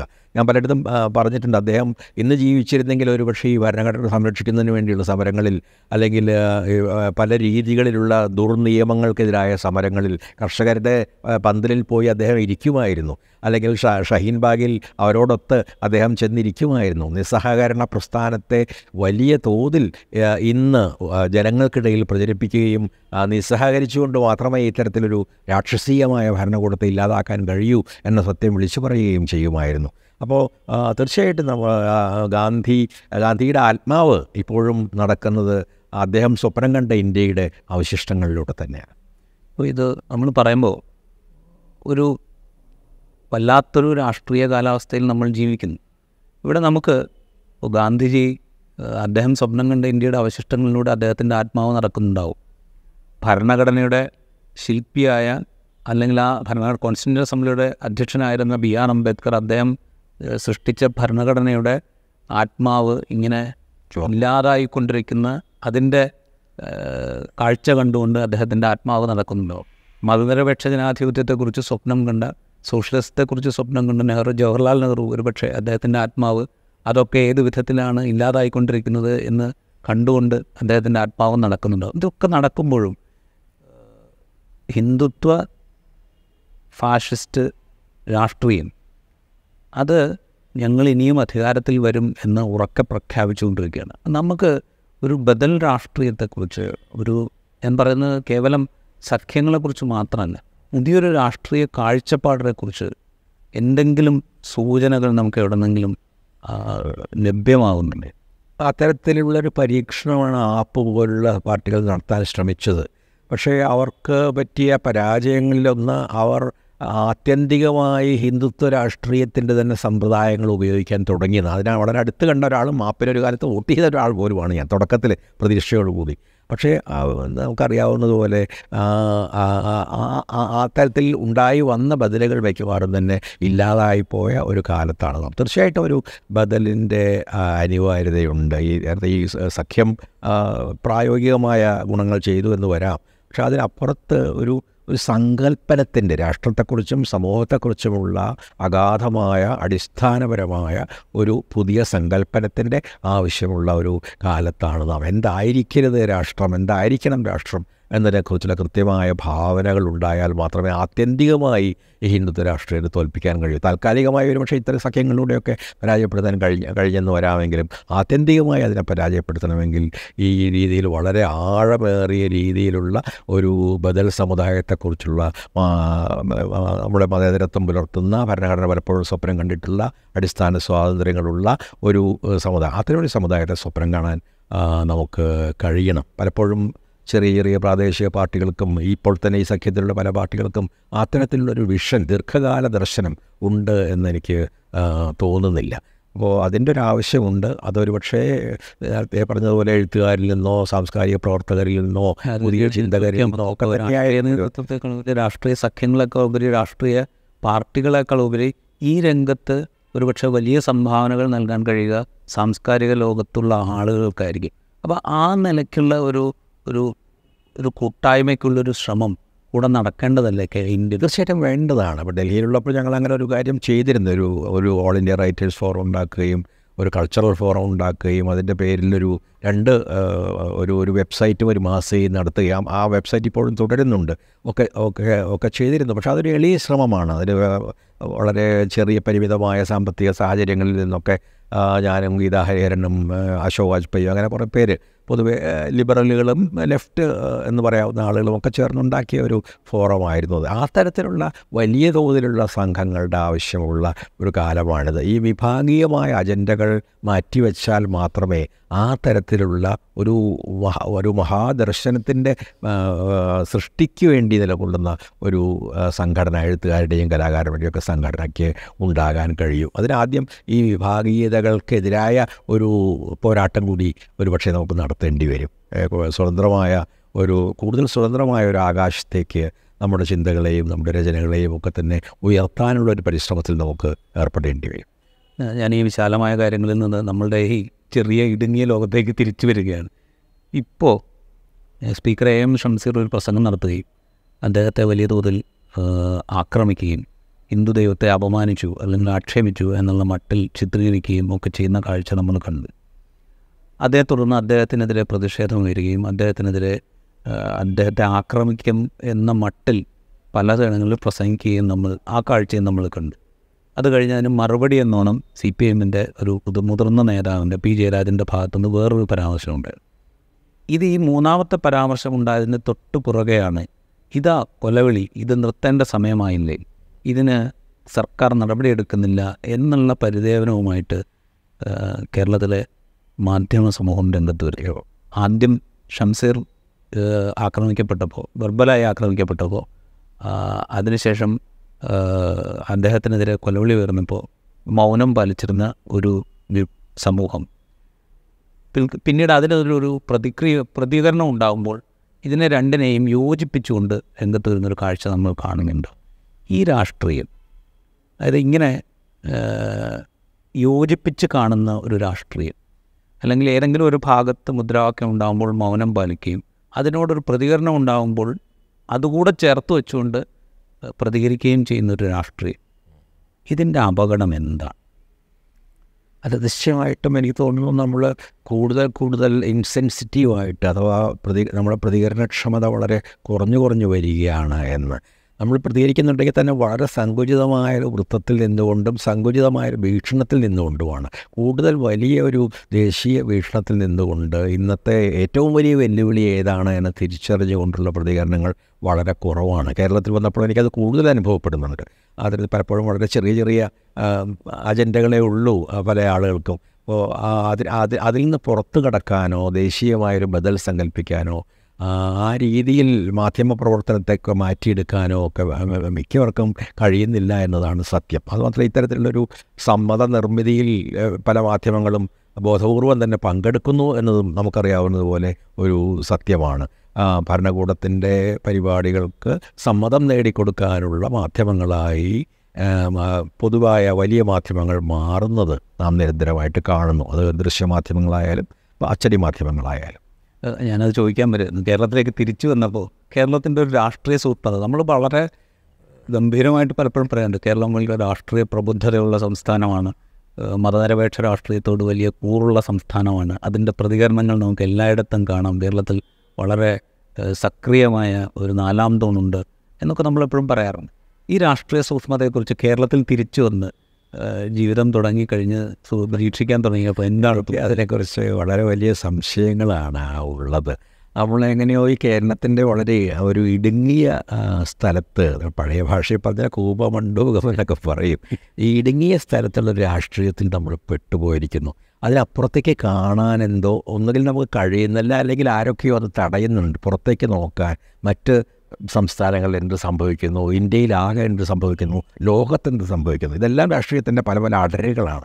ആ രീതിയിലുള്ള കാഴ്ചയ്ക്ക് നമ്മൾ പലപ്പോഴും തയ്യാറാകുന്നത് ഇവിടുത്തെ ചെറിയ ചെറിയ വഴക്കുകൾ നേതാക്കന്മാർ തമ്മിലുള്ള വഴക്കുകളോ അല്ലെങ്കിൽ അങ്ങോട്ടും ഇങ്ങോട്ടും ശകാരിക്കുന്നതോ ഇതൊക്കെയാണ് പ്രധാന വാർത്തകളായി നമ്മുടെ പത്രങ്ങളിൽ പ്രത്യക്ഷപ്പെടുന്നത്. ഇന്ത്യയിലെ പോലും വാർത്തകൾ അറിയണമെങ്കിൽ നമുക്ക് നമ്മുടെ പത്രങ്ങളിൽ നിന്ന് അറിയുന്നില്ല. ഞാൻ ചിലപ്പോൾ ഗാർഡിയനൊക്കെ വായിച്ചിട്ടാണ് ഒരു പക്ഷേ ഇന്ത്യയിലെ വാർത്തകൾ അറിയുന്നത്. കുറക്കാലം എൻ ഡി ടി വി കണ്ടിരുന്നു. ഇപ്പോൾ എൻ ഡി ടി വിയും മിക്കവാറും കീഴടങ്ങി കഴിഞ്ഞതുകൊണ്ട് അതുപോലും കാണാതാൻ കാണാൻ പറ്റാതായിട്ടുണ്ട്. അപ്പോൾ അതുകൊണ്ട് നമുക്ക് നമ്മുടെ മാധ്യമങ്ങളിൽ നിന്നോ നമ്മുടെ നമ്മുടെ രാഷ്ട്രീയ നേതാക്കളിൽ നിന്നോ പലപ്പോഴും ആ ആഗ്രഹിക്കുന്ന രീതിയിലുള്ള ഒരു വിശാലമായ സത്യമോ വീക്ഷണമോ ലഭിക്കുന്നില്ല എന്നതാണ് വാസ്തവം. അതുകൊണ്ട് ആ ഒരു ഇടി ഒരു ഇടുങ്ങിയ സ്ഥലം എന്ന് പറഞ്ഞ എനിക്ക് തോന്നുന്നു സക്രിയ എന്നൊരു കഥ ഉണ്ട് തോന്നുന്നു. അതുപോലെ ഒരു ഇടുങ്ങിയ സ്ഥലത്താണ് നമ്മൾ. അതിൽ നിന്ന് പുറത്ത് കിടക്കുകയും കുറേ കൂടി വിശാലമായ രീതിയിൽ രാഷ്ട്രീയത്തെയും സമൂഹത്തിന്റെ ഭാവിയെയും ഒക്കെ കുറിച്ച് ചിന്തിക്കുകയും ചെയ്താൽ മാത്രമേ കേരളീയരുടെ രാഷ്ട്ര കേരളീയർക്ക് രാഷ്ട്രീയ ബോധമുണ്ട് എന്ന് പൂർണമായ ആത്മവിശ്വാസത്തോടെ നമുക്ക് പറയാൻ കഴിയും. ഈ ഇത്തരം ഇടുങ്ങിയ ചിന്തയ്ക്ക് കേരള സാഹിത്യ അക്കാദമി അടുത്ത കാലത്ത് ഭരണകൂടത്തിൽ നിന്നും മറ്റു വിഭാഗങ്ങളിൽ നിന്നും ഒരേപോലെ വിധേയമാക്കപ്പെട്ടു എന്ന് തോന്നുന്നുണ്ടോ? അത് ഞാനതിനെ വളരെ വളരെ വലിയ കാര്യമായിട്ട് എടുക്കുന്നില്ല. അത് ഒരുപാട് അതിശയോക്തി കലർത്തിയാണ് കാര്യങ്ങൾ പ്രചരിപ്പിക്കപ്പെട്ടത്. അതിൽ അഞ്ച് ശതമാനത്തിലേറെ സത്യം പല കാര്യങ്ങളിലും ഇല്ലായിരുന്നു. ചില തെറ്റുകൾ ഉണ്ടായിട്ടുണ്ട്. ആ തെറ്റുകൾ തിരുത്തപ്പെടുകയും ചെയ്തിട്ടുണ്ട്. അപ്പോൾ അതുകൊണ്ട് അത് അതിനർത്ഥം അക്കാദമി അടച്ചുപൂട്ടണമെന്നോ അല്ലെങ്കിൽ അതിന്റെ പ്രവർത്തനങ്ങൾ മുന്നോട്ട് പോകാതിരിക്കണമെന്നോ അല്ല. ഇത്തരത്തിലുള്ള സ്ഥാപനങ്ങളും നമുക്ക് ആവശ്യമുണ്ട്. ചില പ്രത്യേക കാര്യങ്ങൾ അക്കാദമികൾക്ക് മാത്രമേ ചെയ്യാൻ കഴിയൂ. അതുകൊണ്ട് അത് അത് നിരന്തരമായി പ്രവർത്തിച്ചുകൊണ്ടിരിക്കണം. വെല്ലുവിളികൾ ഉണ്ടാകും. അത് തെറ്റുണ്ടെങ്കിൽ തിരുത്തി മുന്നോട്ട് പോകണം. ജനാധിപത്യപരമായ ചർച്ചകളിലൂടെയും സംവാദങ്ങളിലൂടെയും അതിനെ മുന്നോട്ട് കൊണ്ടുപോകണം. ഇത്തരത്തിലുള്ളൊരു വിചാരമാണ് എനിക്കുള്ളത്. ഈ സാമൂഹ്യ മാധ്യമങ്ങളിലെ ചർച്ചകളൊന്നും വ്യക്തിപരമായി എന്നെ ഏറെയൊന്നും ബാധിച്ചിട്ടില്ല. കാരണം എന്താണ് സംഭവിക്കുന്നതെന്നും എങ്ങനെയാണത് അതിശയോക്തി കലർത്തി പ്രചരിപ്പിക്കപ്പെടുന്നത് എന്നൊക്കെ ശ്രദ്ധിച്ചു പോന്നിട്ടുള്ളതുകൊണ്ട് അവയൊന്നും എന്നെ കാര്യമായിട്ട് ബാധിച്ചിട്ടില്ല. ഈ ഒരു ചുമതല ഏറ്റെടുത്ത് ഞാൻ ചുമതലയായിട്ട് മാത്രമേ ഇതിനെ കരുതുന്നുള്ളൂ. ഒരു വലിയ ബഹുമതിയായിട്ട് ഞാൻ ഒരിക്കലും ഇതിനെ കണ്ടിട്ടില്ല. കണ്ട കാര്യവുമില്ല. ഞാൻ ഒരു എഴുത്തുകാരൻ ആദ്യത്തെ അക്കാദമി പ്രസിഡന്റിനേക്കാളും വലുതാണെന്നാണ് ഞാൻ വിചാരിക്കുന്നത് എപ്പോഴും. എപ്പോഴും വിചാരിക്കുന്നത്. നെഹ്റു തന്നെ കേന്ദ്ര സാഹിത്യ അക്കാദമിയുടെ പ്രസിഡന്റായിരുന്ന കാലത്ത് പറഞ്ഞൊരു കാര്യമുണ്ട്. ഈ ഇന്ത്യൻ പ്രധാനമന്ത്രിയെ സാഹിത്യ അക്കാദമിയുടെ പ്രസിഡന്റിന്റെ നടപടികളെ സ്വാധീനിക്കാൻ ഞാൻ സമ്മതിക്കുകയില്ല. ഒരാൾ തന്നെയായിരുന്നു രണ്ടും. എങ്കിൽ പോലും അത് അത് വളരെ അർത്ഥവത്തായൊരു പ്രസ്താവമാണ്. ഈ അക്കാദമിയുടെ അല്ലെങ്കിൽ എഴുത്തുകാരുടെ ഒരു ഓട്ടോണമിയെക്കുറിച്ചുള്ള ഒരു പ്രധാനപ്പെട്ട പ്രസ്താവമാണ്. അപ്പോൾ അത് അത് വളരെ പ്രധാനമാണ്. എഴുത്തുകാരൻ എന്നുള്ള എഴുത്ത് അല്ലെങ്കിൽ എഴുത്തുകാരി എന്നുള്ള സ്വാതന്ത്ര്യം നിലനിർത്തിക്കൊണ്ട് തന്നെ നമുക്ക് എങ്ങനെയാണ് ആളുകളെ ചേർത്ത് നിർത്താനും കൂടുതൽ വിശാലമായ പ്രവർത്തനങ്ങൾ നടത്താനും കഴിയുക എന്നുള്ള അന്വേഷണങ്ങൾ നടത്തുന്നത് വളരെ പ്രധാനം ഞാൻ അവസാനം ഒറ്റ കാര്യം കൂടെ ചോദിക്കാം. കവിതയും ജനതയും അതുപോലുള്ള കൃതികൾക്കൊരു തുടർച്ച ഉണ്ടാകേണ്ട കാലമല്ലേ ഇത്? നിശ്ചയമായിട്ടും. അത് വാസ്തവത്തിൽ എല്ലാ കാലത്തും ഉണ്ടാകേണ്ടതാണ് ഉണ്ടായിരുന്നതാണ് നമ്മുടെ ഇടശ്ശേരിയുടെ കാലത്തും അതിലോപ്പിളിയുടെ കാലത്തും ഒക്കെ അവർ സമൂഹത്തെക്കുറിച്ച് നിരന്തരമായി നമ്മോട് സംസാരിച്ചുകൊണ്ടിരുന്നു. അപ്പോൾ അത്തരം ഒരു സംസാരം തീർച്ചയായിട്ടും തുടരേണ്ടതാണ്. കവിതയും ജനതയുമായുള്ളൊരു ജൈവ ബന്ധമുണ്ട്. കാരണം ജനതയിൽ നിന്നും ഭാഷയിൽ നിന്നുമാണ് കവിത ഉണ്ടാകുന്നത് ആത്യന്തികമായി. അതുകൊണ്ട് ജനതയോടും ഭാഷയോടുമുള്ള വലിയ കടപ്പാട് ഏതൊരു കവിക്കുമുണ്ട്. അപ്പോൾ ഈ കവിതയും ജനതയും തമ്മിലുള്ള ആ ബന്ധത്തെ സുദൃഢമാക്കുക അർത്ഥവത്താക്കുക പുതിയ ലക്ഷ്യബോധങ്ങൾ അതിന് നൽകുക ഇതെല്ലാം ഇന്നത്തെ ഒരു കവിയുടെ പ്രാഥമികമായ ചുമതലകളാണെന്ന് ഞാൻ വിചാരിക്കും പുതിയ കാലത്ത് സവിശേഷമായി. തീർച്ചയായിട്ടും പുതിയ കാലത്ത് അത് വളരെ വർദ്ധിച്ചിട്ടുണ്ട്. വെല്ലുവിളികൾ വളരെ കൂടിയ കാലമാണ്. ആവിഷ്കാരം പ്രയാസമായി വരുന്നൊരു കാലമാണ്. ഇന്ത്യ എന്ന സങ്കല്പവും ആശയവും സ്വപ്നവും തന്നെ ചോദ്യം ചെയ്യപ്പെടുന്നൊരു കാലമാണ്. അതുകൊണ്ട് ഈ ശിഥിലമായിക്കൊണ്ടിരിക്കുന്ന ഒരു നാടിനെ വീണ്ടും ഒന്നിച്ചു നിർത്തുക എന്നതും അതിനെ നാം സ്വപ്നം കണ്ടിരുന്ന ഒരു നാടാക്കി മാറ്റാനുള്ള പരിശ്രമത്തിന് ഏതെങ്കിലും രീതിയിൽ പരോക്ഷമായെങ്കിലും സംഭാവന ചെയ്യുക എന്നതും എഴുത്തുകാരുടെ കൂടി പ്രാഥമികമായൊരു കർത്തവ്യം. വളരെയധികം